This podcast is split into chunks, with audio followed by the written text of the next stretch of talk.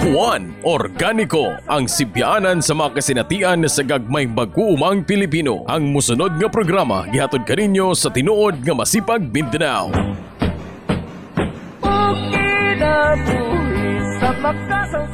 Maayong adlaw mga kamasipag, ani kita karon sa ato ang programang One Organico, ang inyong katambayayong sa pagpanguma na minus gastos, organiko ug sustainable. Ako si Arcel, Area Coordinator ng Masipag, Mindanao. Ug ako si Kenneth, ang Advocacy Officer sa Masipag Mindanao. Happy New Year mga kamasipag! Ni ana pud ta karon sa dugang tuig nga pag-inubanay sa pagsulong sa likaskayang pagsasaka. Atong kumustahon ang mga tigpaminaw gikan sa nagkalain-laing parte sa Mindanao ug sa tibuok masipag farmers sa tibuok network. Juan Organico. Menos gastos, produktibo. Ug karon ato ang sayron ang mga panghitabo sa nagkalain-laing bahin dinhi sa Mindanao. Sa tinguha nga makatabang pa og mas daghang komunidad sa mga mag-uuma, nagpinirmahanay sa usa ka Memorandum of Understanding ang Masipag Mindanao ug Mindanao Bishops Conference kon Minbiscon sa Iglesia Filipina Independiente. Atong sayron ang tibuok detalye niini sa report ni Joy Mirasol. Balita! Balita! Balita! Balitang masipag!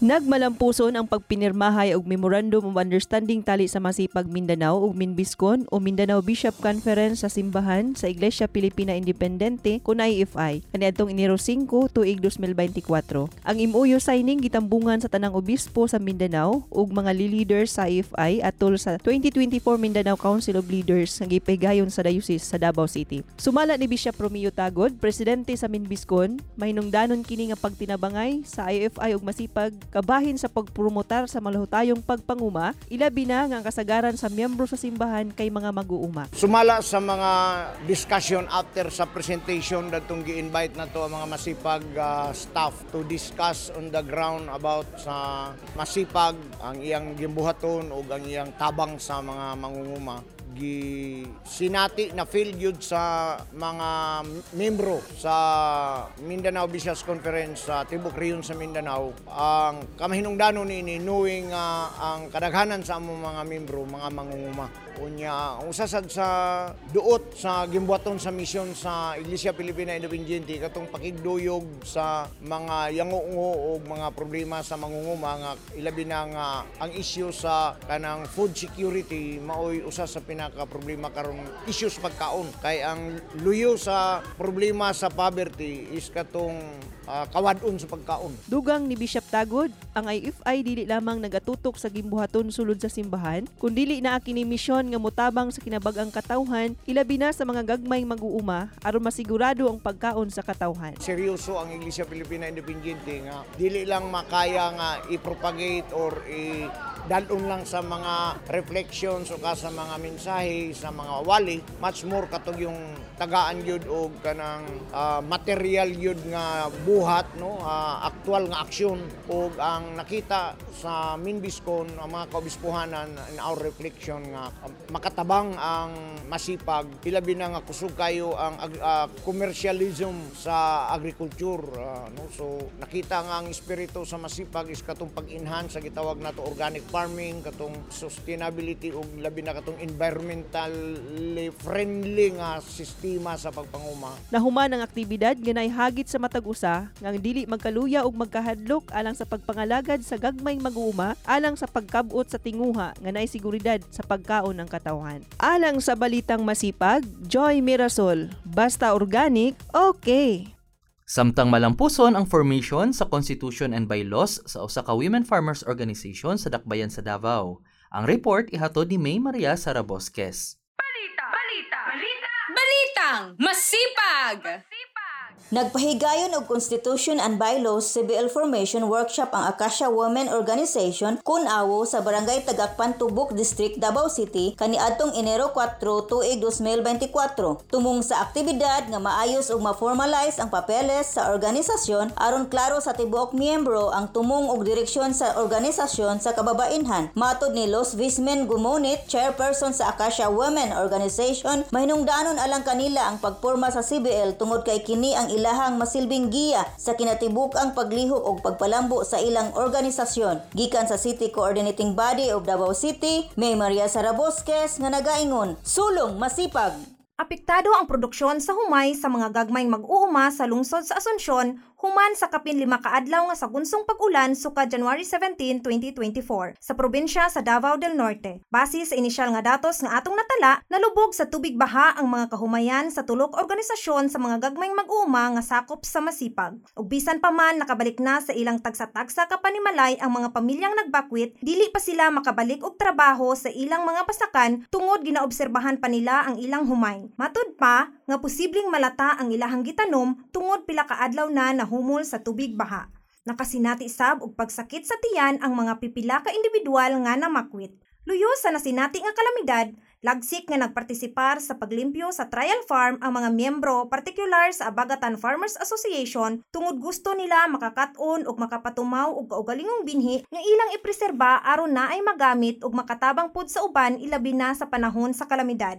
Samtang panawagan sab karon sa mga miyembro sa Provincial Consultative Body sa Davao del Norte ngadto sa lokal nga panggamhanan sa Asunsyon nga malimpyuhan ang creek ug ang mga drainage aron mapadali ang paghubas sa tubig. Ipangutana kay Juan. Sa mga listeners nato sa One Organico, kung aduna mo'y mga pangutana kabahin sa malaw tayong pagpanguma, mga programa sa Masipag Network o issue sa mga gagmayng mag-uuma, mamahimo ninyo kining isend sa Facebook page sa Masipag Mindanao. Ang tinuod nga masipag Mindanao met sa kini sa kalampuan nga mupatig babaw. Para sa atong unang episode karong tuiga, malipayon ta nga nahatagan niya og higayon nga ubanan kita sa ato ang programa. Pwede mo bang ipakilala ang iyong sarili at batiin ang ating mga tagapakinig sa One Organico? Magandang araw sa lahat ng nakikinig ng ating podcast. Ako po si Patrick De La Cueva, ang National Advocacy Officer galing sa National Secretariat ng Masipag. So gawain ko na mag-oversee sa kabuuan ng advocacy program ng buong ugnayan ng Masipag mula sa capacity building ng mga advocacy committees from the provincial coordinating bodies hanggang sa mga regional offices up to the national offices at pagtutok din sa information communications work and policy advocacies among many other advocacy work ng Masipag. Yun po. Okay, maraming salamat Patrick and once again, welcome sa ating programang One Organico. Para simulan ang ating diskusyon, gusto nating kumustahin paano ang naging simula ng ating taong 2024 para sa network ng Masipag.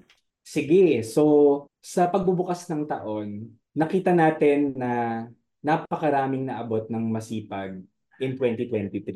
Uh, hindi lang sa kanyang advocacy work, pero sa lahat ng programang inilulunsad niya. Sa kaalaman po ng lahat, iba't iba ang mga programang inilulunsad ng masipag mula sa pagtatatag at pagpapatatag ng mga organisasyon hanggang sa pagsusulong ng iba't ibang mga technical na programa bilang gabay no at katuwang ng mga magsasaka sa pagkamit ng seguridad sa pagkain at iba pang mga impacts nito sa kapaligiran at kabuhayan mismo ng mga magsasaka natin hanggang sa um, iba't ibang mga strategiya bilang pangharap sa iba't ibang mga banta at kasama na rito ang pagbabago sa klima. Partikular sa gawaing advokasya, matagumpay nating na isulong no ang iba't ibang local lobbying initiatives ng mga magsasaka para sa mga paborableng patakaran partikular sa pagtatatag ng mga organic agriculture programs sa mga lokalidad, mula sa barangay, sa munisipyo, hanggang sa antas probinsya, at pagpapabuti palalo ng pambansang programa para sa organikong pagsasaka sa bansa.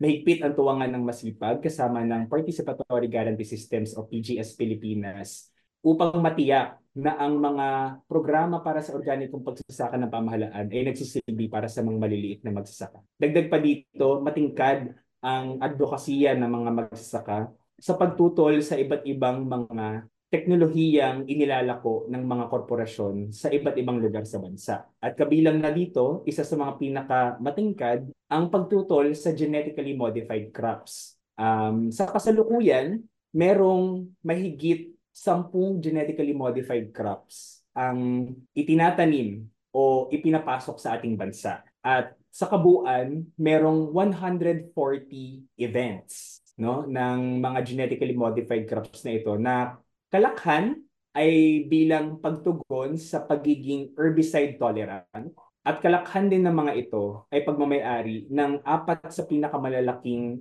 agri transnational corporations sa buong mundo. At kabilang na dyan, almost 60% ng mga crops na ito ay pagmamayari ng Bayer. Sumunod naman ang Syngenta, sumunod ang BASF at Corteva. At kasama na rito, ah, susunod ang mga lokal na mga korporasyon. Naging matingkad ang laban na ito sa Bohol, kung saan napagtagumpayan nilang magtatag ng isang ordinansa sa buong probinsya na nagbabawal sa pagpasok, paggamit, pagtatanim, pagkain ng GMOs. No, ito ay nasimulan dahil uh, may ilang mga grupo na gustong i-amend ang standing na ordinance para magpasok ng GM corn sa kanilang lugar. Isa pa sa mga pinakamatining ang mga naging talakayan sa Bicol kung saan nagkaroon sila ng konsultasyon sa Ligaw Albay at sa iba pang parte ng Visayas at Mindanao. Mahigpit din na tinutulan ito ng masipag, hindi lang nung 2023, pero sa nakaraang dalawang dekada, ang pagpasok at pag-commercialize ng golden rice at BT eggplant. Sa tingin ko, ito ay natalakay na sa ibang mga um, episodes ng Human Organico no, at sa iba pang mga uh, social media platforms ng Masipag and the Stop Golden Rice Network. Ngayong taon natin inaasahan ang magiging verdict ng Korte Suprema pagdating sa petisyon na inihapag ng masipag kasama ang mahigit sampu pang mga organisasyon at individual upang i-revoke no, ang mga biosafety permits. Ibig sabihin po, ipapahinto ang mga proyektong ito dahil sa kawalan ng pagpapatunay na ito ay ligtas kainin, ligtas para sa kapaligiran at nakakasiguro na hindi maagrabyado ang kabuhayan at kalikasan. At higit pa rito ay patuloy din ang paglago at paglawak ng adoption ng masipag program sa iba't ibang mga lugar. At makikita ito sa paglawak din ng kasapian ng masipag sa buong bansa mahigit limang daan no, na people's organizations ang members ng Masipag at patuloy itong lumalawak. No? Hindi lang dahil sa aktibo na pagsusumikap ng lahat ng miyembro nito mula sa uh, magsasaka, mga siyentista, NGOs na partners and members ng Masipag at sa staff ng Masipag pero dahil sa kawastuhan ng kanyang mga programa. No, nakita natin ang ang pagiging relevant no ng likas kayang pagsasaka sa panahon na humaharap sa matinding krisis ang ating agrikultura. Sa katunayan, ayon sa pag-aaral ng Ibon Foundation, nakita nila na stagnant yung naging growth ng agriculture batay sa ambag nito sa GDP. Pero kung titingnan natin, hindi pa nga ito ang dapat o marapat na maging um, indicator ng development ng ating agrikultura or iba pang mga industriya at sektor sa ating bansa na umaambag sa ating ekonomiya bagkus ano yung aktwal na nagiging kalagayan at impact nito sa mga tao. Makita natin sa nakaraang taon, isa sa mga naging highlight na issue ang persisting at lumalala na krisis sa pagkain. At ito ay malilink natin sa krisis ng agrikultura. No? Nakita natin na mula pa lang sa kalagayan ng ating mga magsasaka na unti-unting bumababa at tumataas ang average age ng mga magsasaka, kumikitid ang mga agricultural areas, lumalawak ang paglalako ng mga teknolohiya and practices na inintroduce ng mga corporations at ina-adapt na rin mismo ng ating gobyerno na nag-render um, sa ating agriculture bilang isang napakalaking system na unsustainable. So nakikita sa aktual na praktika ng mga magsasaka sa pagsabak nila ng uh, or pag-participate sa conventional agriculture na hindi magiging likas kaya yung kasalukuyan ng sitwasyon ng ating um, um, agrikultura. Bagkus, nakikita nila na dapat na magkaroon ng pagbabago. At nasa tungkulin yan ng mga nagsusulong ng likas kayang pagsasaka na ipaalam at ipakita ang nagiging impact politically, economically, and socially ng likas kayang pagsasaka sa iba't iba nitong itsura, forma. No? At ngayon, papasok tayo sa taon na wala pa rin pagbabago doon sa sitwasyon. Hindi naman nawala ang krisis sa pagkain. Nandiyan pa rin ang kagutuman. No? Um, mahigit tatlong milyong Pilipino o pamilyang Pilipino ang dumaranas ng kagutuman. Marami sa mga magsasaka natin ang hindi pa rin nakakakuha ng subsidy. Sa parte ng Luzon, nakita natin ang epekto ng pest infestation katulad ng Tiangao no, sa maraming mga rice production areas uh, nitong pagtatapos ng 2023. At hindi pa actually natin nakikita yung buong impact ng El Nino katuwang nung kabuang krisis sa klima na umaapekto sa bansa. Pero kita natin by um, communities na meron ng nagiging pagbabago. At nagkakaroon siya ng little to high um, impacts sa food production hanggang sa kita ng mga magsasaka. No? At doon pa lang sa pag-signal ng mga government agencies sa posibleng, posibleng epekto ng El Nino, hindi pa rin natin makita ang substantial at malawak na institutional support na marapat na binibigay ng ating pamahalaan. Dagdag pa rito, bubungad din sa taon na ito sa atin ang higit palalong pag-liberalize o pagbubuyang-yang ng ating bansa sa mas marami pang tinatawag nating foreign direct investments sa forma ng pagsusulong ng isang charter change. So nais nila na magpasok ng mga bagong pamumuhunan. Dahil, sabi nila, kailangan natin ito para sa development. Pero, mula pa lamang sa na-introduce na mga teknolohiya, praktika, ng mga korporasyon dito pa lang sa agrikultura at mga sektor na pumapatungkol sa pagkain, walang naging significant na positibo na epekto ang mga pagpasok ng uh, corporations at kanilang mga tinatawag na techno-fix. No? Techno-fix solution, ibig sabihin, kung may problema ka, solusyonan natin ng teknolohiya. Wala. At sa tingin ko, makikita ito sa aktual na danas ng ating mga magsasaka. Dagdag pa, walang direct na correlation ang foreign direct investment sa development. No, hindi po natin dapat ginugol na magkaroon tayo ng foreign direct investment. Dapat ang ginugol natin ay development at makita natin paano ang magiging role ng foreign direct investment sa mga development goals ng ating bansa. So dapat nauuna, ano muna ang layunin natin sa pagpapaunlad ng bansa at saka natin ipasok kung kinakailangan man ang mga foreign direct investments. At higit pa dito, paano natin niya may pagsisilbi para sa sarili nating pag pagpapaunlad o kaunlaran kung tayo mismo ibinibigay natin ng buong buo 100% ng ownership ng iba't ibang mga industriya sa mga dayuhang korporasyon o entidad. So, isa yan sa mga asahan natin sa 2024 no na or bumubungad sa atin ngayon sa 2024. At dagdag pa rito, lumalala na rin ang krisis pangkarapatan pantao. Mula sa nakaraang taon, nakita na mula sa Universal Periodic Review or Fourth Universal Periodic Review ng United Nations Office of the High Commissioner for Human Rights with the Council of Council for People's Development and Governance sa kanilang pagtitipon ng mga kaso ng human rights violations mula sa civil and political rights at economic, social, and cultural rights ng mga Pilipino. Napakarami ng kaso ng paglabag ng karapatang pantao sa bansa. At ito ay ibinoses na ng mga United Nations Special Rapporteurs ng um, iba't ibang human rights institutions, both domestic and international, na merong isang human rights crisis at may urgent need na tugunan ang lahat ng mga lumalabag sa karapatang pantao mula sa mga programa ng gobyerno. Dagdag pa dito, marami na ring mga efforts na pakitirin ang civic spaces o espasyo kung saan pwedeng ma-exercise ng mga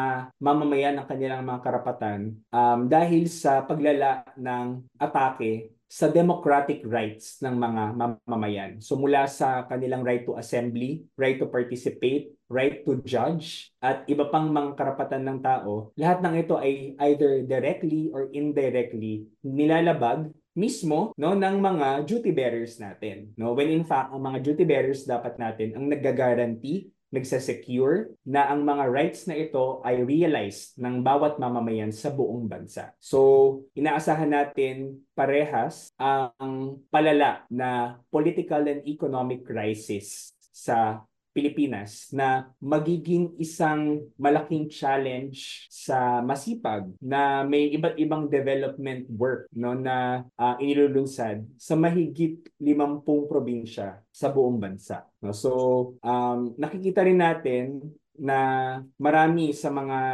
policies natin ay heavily influenced ng mga global north countries o mga malalaki um, at abanteng mga bansa pagdating sa mga industriya at iba pa na isa sa mga kailangan din nating i-consider no na sasalubong na sa atin sa taong ito ay ang paggitnaan ang Pilipinas sa gera ng mga naglalakihang mga bayan. So, recently or at least in the past few months nakita natin ang pag-intensify ng military operations ng AFP with the United States dito sa Pilipinas. Uh, in an effort no na mag-hold ng ground ang United States sa Asia Pacific no? At sa context ng um, gitgita ng US and China with regards to territory, isa ito sa uh, mga possible na maging epekto sa atin, ang paggitnaan tayo ng gera. At nakita na natin sa wars ng Ukraine and Russia at ng um, Zionist Israel and occupied Palestine na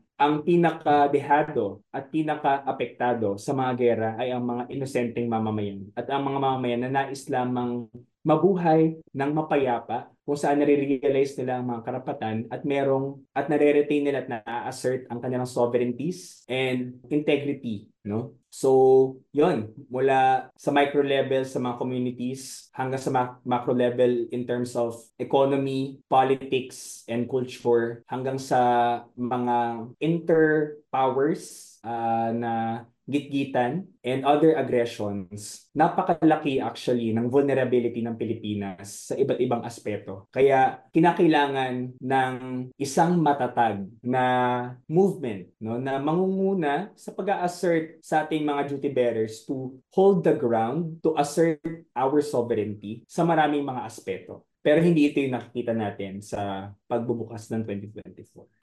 Sige Pat, talagang challenging yung hinarap ng ating network nung nakaraang taon ano, at ngayong taon patuloy rin tayong mag-step forward para sa ating mga masipag farmers. Balik lang ako doon sa usapin ng El Nino Pat. Ano ba yung mga expected activities ng masipag para maigpawan o mabawasan ang epekto ng El Nino, lalong-lalo na sa sektor ng mga magsasaka? Okay. Salamat, um, Arcel, sa tanong na yan. Sige. Ngayong taon, inaasahan na makita ng masipag yung naging buong epekto ng El Nino sa iba't ibang communities nito sa iba't ibang lugar. Uh, may mga na-document na tayo na nagtitipak ang lupa sa mga upland areas. May mga na titipon tayong reports of unusual pest infestations. May mga natitipon din tayo na mga reports ng kawalan ng support no from local government units, primarily sa mga barangay. No? At inaasahan natin this year na bukod sa makita yung buong epekto nito sa kasapian at maging sa iba't iba pang mga communities labas sa masipag, makita natin yung mga magsasaka mismo, mga provincial coordinating bodies natin at kanilang mga people's organizations na manguna sa pag assert ng karampatang suporta mula sa ating um, mga local government units para sa una, facilities katulad ng irigasyon at iba pang suportang pamproduksyon hanggang kung paano makakaagapay ang mga pamahalaan natin sa mga partikular na epekto nito sa mga magsasaka. Inaasahan din sana natin na magkaroon pa ng dagdag na mga talakayan at impormasyon, hindi lang mula sa masipag, pero mula mismo sa mga marapat na mga ahensyang lumalapit sa mga mamamayan, partikular sa mga magsasaka, at ipakita, ipaliwanag ano ang mga epekto at ipaliwanag din paano magtutulungan kasama sila na maigpawan yung mga pagsubok na dala ng El Nino. Yun. Totoong mahalagang usapin talaga itong El Nino, lalo na na inaasahan ang mas matinding epekto nito sa loob ng first quarter ng taon. Lumalabas talaga ang relevance ng likaskayang pagsasaka, lalo na sa tumitinding klima ng mundo. Pat baka pwede mong maipaliwanag sa ating mga listeners kung gaano kahalaga ang likaskayang pagsasaka, lalo na sa mga hamon ng El Nino at climate change.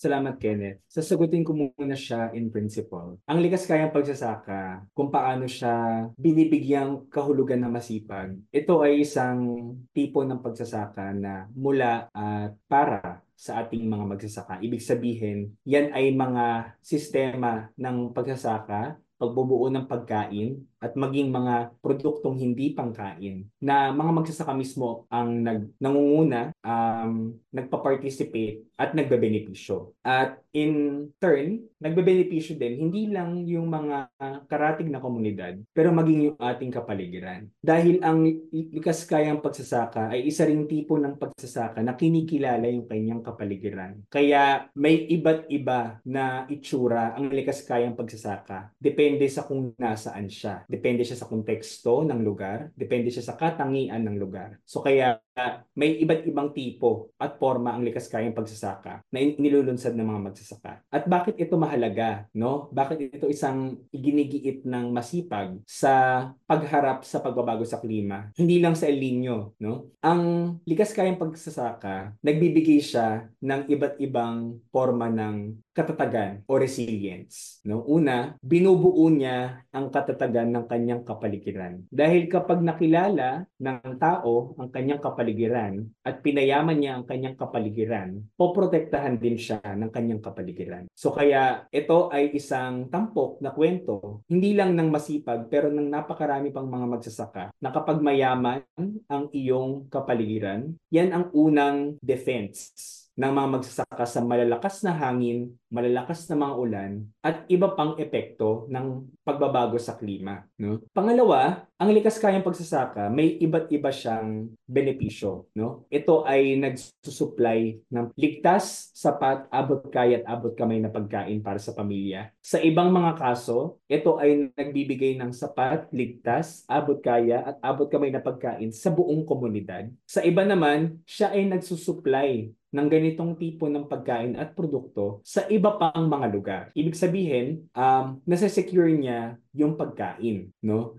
Sa kaso ng um, monocrop agriculture, kapag siya ay hindi mo pagmamayari or in a more broader or in a broader case pa sa conventional agriculture, hindi naman hawak to ng mga um, magsasaka natin. Hawak to ng mas makakapangyarihang entidad at individual sa ating lipunan. No, kaya hindi mga magsasaka sa mga sakahang iyon ang nagtatakda saan siya napupunta. So, isa kasi sa nagiging epekto ng pagbabago sa klima, ang epekto niya sa seguridad sa pagkain or food insecurity, uh, may epekto siya sa produksyon ng pagkain. No, so, kaya kung meron tayong isang sistema ng pagkain na may soberanya yung mga magsasaka, sa kahit anong panahon, kahit wala pang epekto o malalang mga unos, ito ay nagiging source nila ng kanilang pagkain. Sunod, sa mga mauunlad na mga sakahan uh, na nakakapag-produce no, ng labis-labis na mga produkto dahil sa um, likas kayang pagsasaka, marami sa mga people's organization na masipag ang nagdodwell or uh, pumapasok sa processing and marketing ng kanilang mga um, produkto. So kapag ikaw may labis na produksyon, ang isa sa maaaring source of income or kabuhayan ng ating mga magsasaka ang gawing mga produkto itong mga labis nilang produksyon no so marami na tayong na document na mga cases no ng mga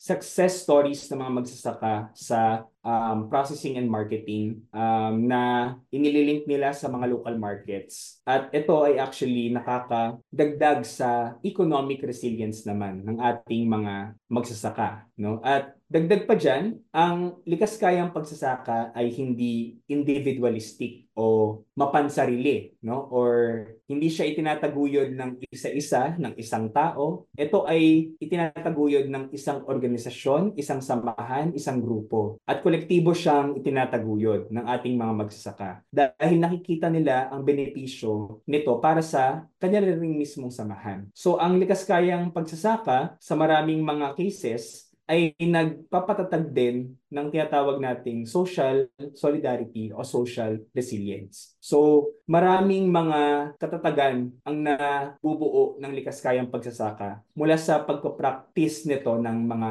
masipag farmers, mula sa pagpapatatag ng kanilang kapaligiran, ng kanilang uh, kabuhayan, ng kanilang mga samahan. No? At kahit sa mga kaso na nasira ang mga sakahan, ang mga bahay no ng mga kasamang magsakan, nakita yung pagtutulungan. At isa sa nakita rin natin dito na matining pagdating sa advocacy work ng masipag, tumaas din ang kakayahan ng mga magsaka natin na mag-participate politically sa pag-assert ng support mula sa ating government na mag-access sa mga calamity fund. At internally din mismo, bumuo ng mga sariling mga securities mula pinansya, produkto, pagkain, at iba pang mga rekurso nga kailanganin sa pagdating ng mga ano. So kaya sa atin, comprehensively, ang likas kayang pagsasaka ay isang farmer-led climate solution. At itong tipo ng pagsasakang ito ay inherently o likas sa kanya na mababa ang kanyang greenhouse gas emission. Bakit? Kasi hindi siya gumagamit ng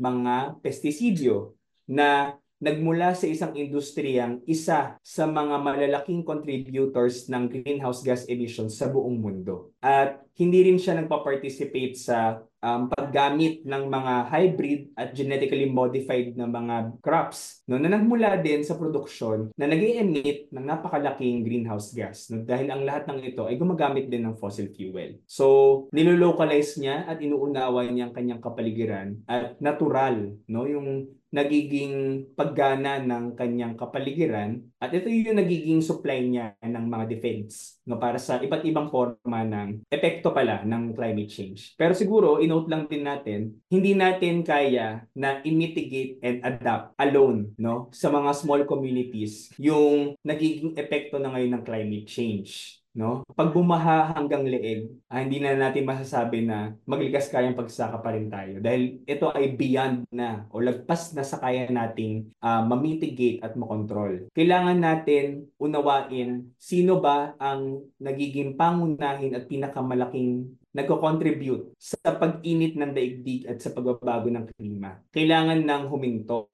ng mga korporasyon na nagtataguyod, naglalako ng fossil fuel. Kailangan ng itigil ang mga operasyon ng mga industriya sa mga sa malalaking mga bansa na nagiging top contributors sa greenhouse gas emissions globally. So dahil kahit anong mitigation and adaptation strategies natin, kung patuloy na lalala yung climate crisis sa buong daigdig, tayo pa rin ang magiging dehado. Lalo kung nasa isa tayong bansa na pinamamahalaan ng isang gobyerno na mahina at maliitan ang naibibigay na suporta pagdating sa mga nagiging epekto ng pagbabago sa klima. At kung pinamumunuan din tayo ng mga leader no na puro na lang din pangako pagdating sa um, suporta sa konteksto ng pagbabago sa klima. So kailangan seryosohin ng ating mga leader ang pagkamit sa mga goals na sila rin mismo ang nagtatakda sa mga international na mga conferences, no? Pawang nagiging salita na lamang ang mga ito dahil kita pa rin natin hanggang ngayon na marami pang mga tao ang dehado. Higit lalo yung ating mga magsasaka at mga katutubo. Diskarte ni Juan Nagproblema ba kamo sa mga sagbot sa inyong kaumahan mga kamasipag? Adunay na diskubre ang atong kauban ng masipag farmer trainer na si Erickson Campomayor sa Imelda Sambuanga Sibugay nga usa ka inobasyon nga epektibong pangkontrol og sagbot sa kaumahan. Sulayi ang paggamit sa coconut saline weed control o ang simpleng pagburo sa 16 ka litro nga sabaw sa lahing nga lubi ug tulo ka kilo nga asin sulod sa 30 ka adlaw. Human sa 30 ka adlaw nga fermentation, ibalhin ang solusyon sa liempyo nga knapsack sprayer ug direktang ibomba sa kasagbutan sa tiempo nga tiginit nga kabuntagon. Obserbahi ug human lamang sa duha hangtod tulo ka oras, makita na nimo ang epekto niini ug mga laya na ang mga sagbot nga imong giproblemahan sa imong uma. Apan adunay pahimangno sa paggamit ni ini, apply in moderation lang mga kamasipag. Excited na ba ka? Sulayin na kini. Kini nga inobasyon kabahin sa Farmers Developed and Adapted Technologies sa mga gagmay mag-uuma sa Masipag Network. Basta organic, okay! Diskarte ni Juan Alam mo ba, kamasipag? Kamasipag, alam mo ba na ang pagkain ng kamote ay mabisang pamamaraan para maiwasan ang vitamin A deficiency? Tama! Ayon sa pag-aaral, ang kamote ay may beta-carotene content na higit 47 times kumpara sa golden rice. Ang golden rice ay isang genetically modified crop na may pangakong solusyonan ang malnutrisyon at vitamin A deficiency. Ngunit ayon sa mga eksperto, ang golden rice ay nagtataglay lamang ng 3.57 beta-carotene per gramo, malayo sa taglay ng kamote na 173 beta-carotene per gramo. At yan ang ating Alam Mo Ba, Kamasipag! Nabanggit mo rin kanina, Pat, yung tungkol sa genetically modified organisms o GMOs. Ano ba ang mga dapat gawin ng ating mga masipag farmers sa hamon na patuloy na paglalaganap nito? Magandang tanong niya, Arcel. Pagdating sa genetically modified crops, dapat po itong tutulan. Um, wag po tayong gagamit at wag nating hahayaang dumaluyong siya, hindi lang sa ating mga sakahan, hindi lang sa karating na sakahan, pero sa buong bansa hanggang sa buong mundo. So ganun po yung gustong kampi ng iba't ibang mga kilusan sa buong mundo na matigil na ang paglalako ng mga teknolohiyang ito. Sa kasalukuyan, ang pagiging ligtas at regulasyon sa mga genetically modified organisms, hindi lang po sa mga tanim, pero maging po sa puno, sa mga hayop, ay isang malaking debate pa rin sa mga international platforms. Kahit po ang sarili nating bansa ay walang kakayahan na i-regulate at kilatisin independently, honestly, ang mga teknolohiyang ito. Sa political economy ng mga genetically modified crops at iba pang organismo, makikita natin sa mga nagmamay-ari ng mga teknolohiyang ito na pawang mga korporasyon, no? mga naglalakihang korporasyon ang naglalako at nagpupumilit na ipasok ito sa iba't ibang mga bansa. Katuwang ng mga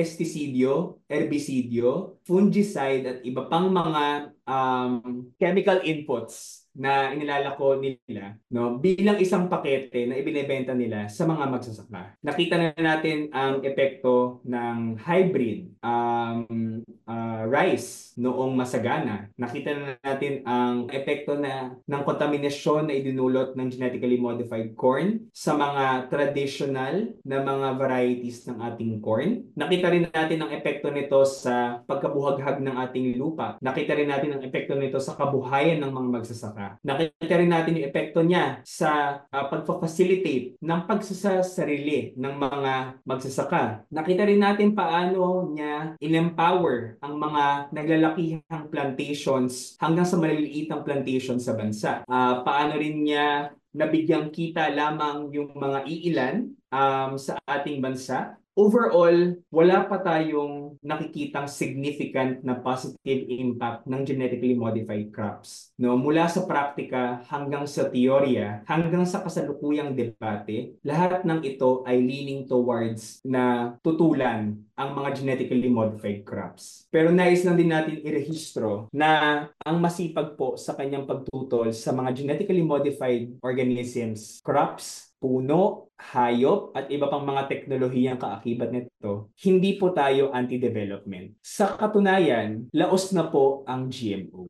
Laos na po ang mga teknolohiyang kaakibat nito. Ilang taon na po siyang inilalako pero hindi siya nakakapagbigay ng signifikante at positibong impact sa kabuhayan, sa kalusugan ng ating mga mamamayan at kapaligiran. At actually, ang modern technology, ang modern practice at ang pinakawasto na praktika ay nagmumula lagi sa ating mga magsasaka. Sa katunayan, sila po ang nag-revolutionize ng ating mga agricultural practices. Dapat po nanggagaling sa kanila ang mga pagbabagong nais nating makita sa ating agrikultura. Hindi po mapapantayan ng isang genetically modified crop ng isang teknolohiya ng korporasyon ang naiaambag ng magsasaka sa agrikultura sa iba't ibang mga bansa. Kung titingnan natin ano ang mas mabigat, ano ang mas may bigat, ano ang mas may halaga sa atin, ito ay magmumula sa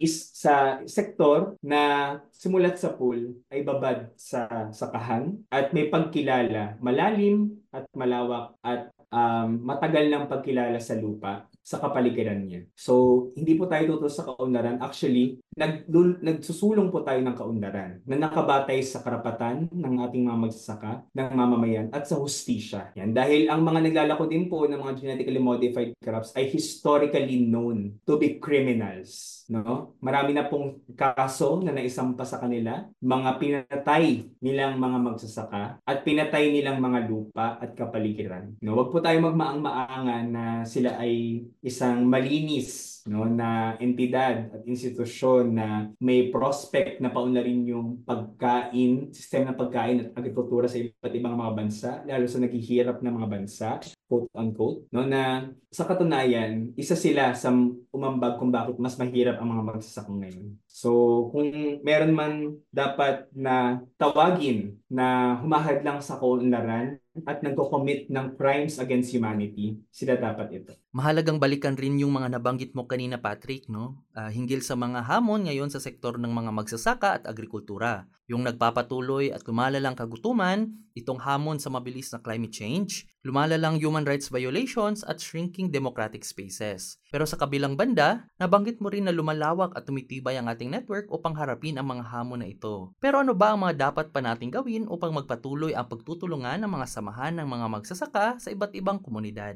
Siguro simple lang. Igiit natin yung ating lupa, igiit natin yung ating binhi, igiit natin yung ating kaalaman at praktika, igiit natin yung ating gawaing pangkaunlaran, at igiit pa natin yung iba pa nating mga karapatan. Kasi hindi mag um, kakam siya in many forms no? In and, and and also makita natin siya sa iba't ibang mga platform. Nakita natin sa gawain ng masipag community by community nagigiit nila yung kanilang soberanya. At mula sa paggiit ng kanilang soberanya sila mismo ang nakapagbuo ng mga pamamaraan paano pauunlarin yung kanilang komunidad paano nila uh, mapapayaman ang kanilang kapaligiran at paano sila magbebenepisyo mula rito at kapag nagawa yan sa iba't iba pang mga komunidad, makikita natin yung pagdaluyong ng pagbabago, no? Kasi nakikita natin na empowered yung mga farmers kapag sila yung nagmay-ari. Pag nagkaroon sila ng claim ng power over their land, sa kanilang binhi, sa kanilang mga sistema. At sa taong ito, ipagpatuloy natin yung ganong praktika, no? At palawakin natin yung sumusuporta sa ganitong klasing approach sa kaunlaran. Uh, magpalawak pa tayo sa ating kasapian. No, kamtin natin yung pinakamalawak no na maaring makasuporta at mag-take part mismo sa gawain ng masipag no at makakalap din tayo ng suporta sa antas pambansa at pandaigdigan. At dito sa praktika natin napapatunayan yung patuloy pa rin niyang kawastuhan. No, hindi naman um, natin sinasabing perpekto tayo. Hindi natin sinasabi na ito ang end all be all. Pero mas mapapatalas natin ang gawain pangkaunlaran natin sa pagsabak natin sa praktika. Kaya pasukin natin yung taon with an open mind at with a determined spirit na maging bukas sa ma- maari pang iunlad ng ating gawaing pangkaunlaran. At kamtin natin yung pinakamatalas na linya sa pagsusulong ng gawaing pangkaunlaran ng masipag. At makakamit lamang natin siya kung magpapatuloy tayo at kung sasabak tayo at kung patuloy tayong makikibaka sa iba't ibang mga larangan. Maraming salamat Patrick. Sana ay makasama ka namin muli sa ating programa, lalong-lalo na sa usapin ng likas kayang pagsasaka, mga programa ng masipag at mga gawain nito. Baka may mensahe ka na gustong iwan sa ating mga tagapakinig ngayon. Patuloy po tayong ano uh, magtatrabaho na magkakasama no? Uh, marami pa tayong paunlarin marami pa tayong wawastuhin actually no? At marami pa tayong iigpawan pa no? At patuloy tayong magkaisa sa prospect uh, sa vision mission and goals ng masipag no? At sana mag magtagal pa tayo ng magkakasama. Sana um, magkaisa pa tayo at lumawak pa tayo at um, sana rin po ay makabisita na rin po ako ulit sa Mindanao ang tinuod nga masipag Mindanao met sa kini sa kalampuan nga mupatig babaw.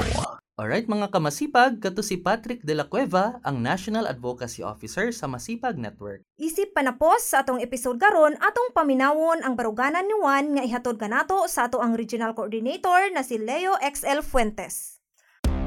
Baruganan ni Juan Usa ka mainitong pagtimbaya sa ato ang mga suking tigpaminaw sa Juan Organiko. Hilabi na sa ato ang mga higalang mag-uuma nga nagamugna og pagkaon kanatong tanan. Kini ang baruganan ni Juan. Sa bilaway nga tuig 2023, taliwala sa grabe nga krisis nga giatubang sa sektor sa agrikultura, kita adunay nasakmit nga pipila ka mga kadaugan. Busa kini nga mga kadaugan mamamahimong inspirasyon sa pagabante karong tuig 2024. Ang atuang network nga magsasaka at siyentipiko para sa pagunlad ng agrikultura kun masipag, kanunayong nagatuon ug nagatuki paunsa palambuon ang kahimtang sa gagmayng mag-uumang Pilipino. Karong tuig 2024, atuang pagadusan sa atuang organizational development and network strengthening ang pagpakusog sa atuang mga provincial coordinating bodies kun PCBs ug mga people's organizations kun PO ato ang tinuon ang sinsin nga gimbuhatong pagtuon partikular sa oryentasyon, dokumentasyon ug mga isyong ginaatubang sa mga mag-uuma. Samtang sa ato ang programang teknikal, ato ang pakusgon pa ang farmer scientist approach. Ato usab pakusgon ang mga diversified integrated farming systems kun DIFs, partikular ang livestock integration.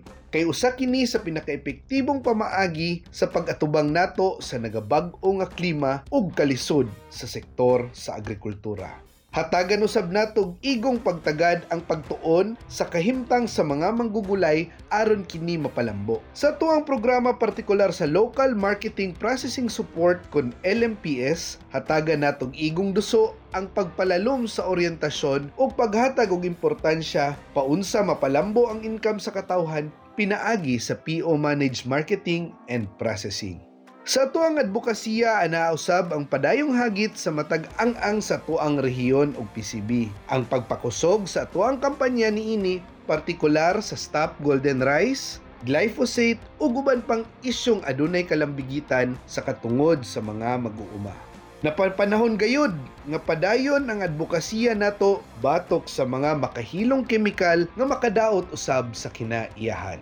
Samtang sa tuang programa sa Climate Change Resiliency atol sa pagatubang nato sa hagit sa El Nino 2024 ug uban pang kalamidad ato ang pagahuptan ang mga kasabutan nato sa milabay nga Climate Change Resiliency Conference nga atong gipatigayon sa milabay nga tuig. Padayon kita sa mga oryentasyon ug pagpangandam sa matag komunidad sa mga padayong epekto sa pagbag-o sa klima.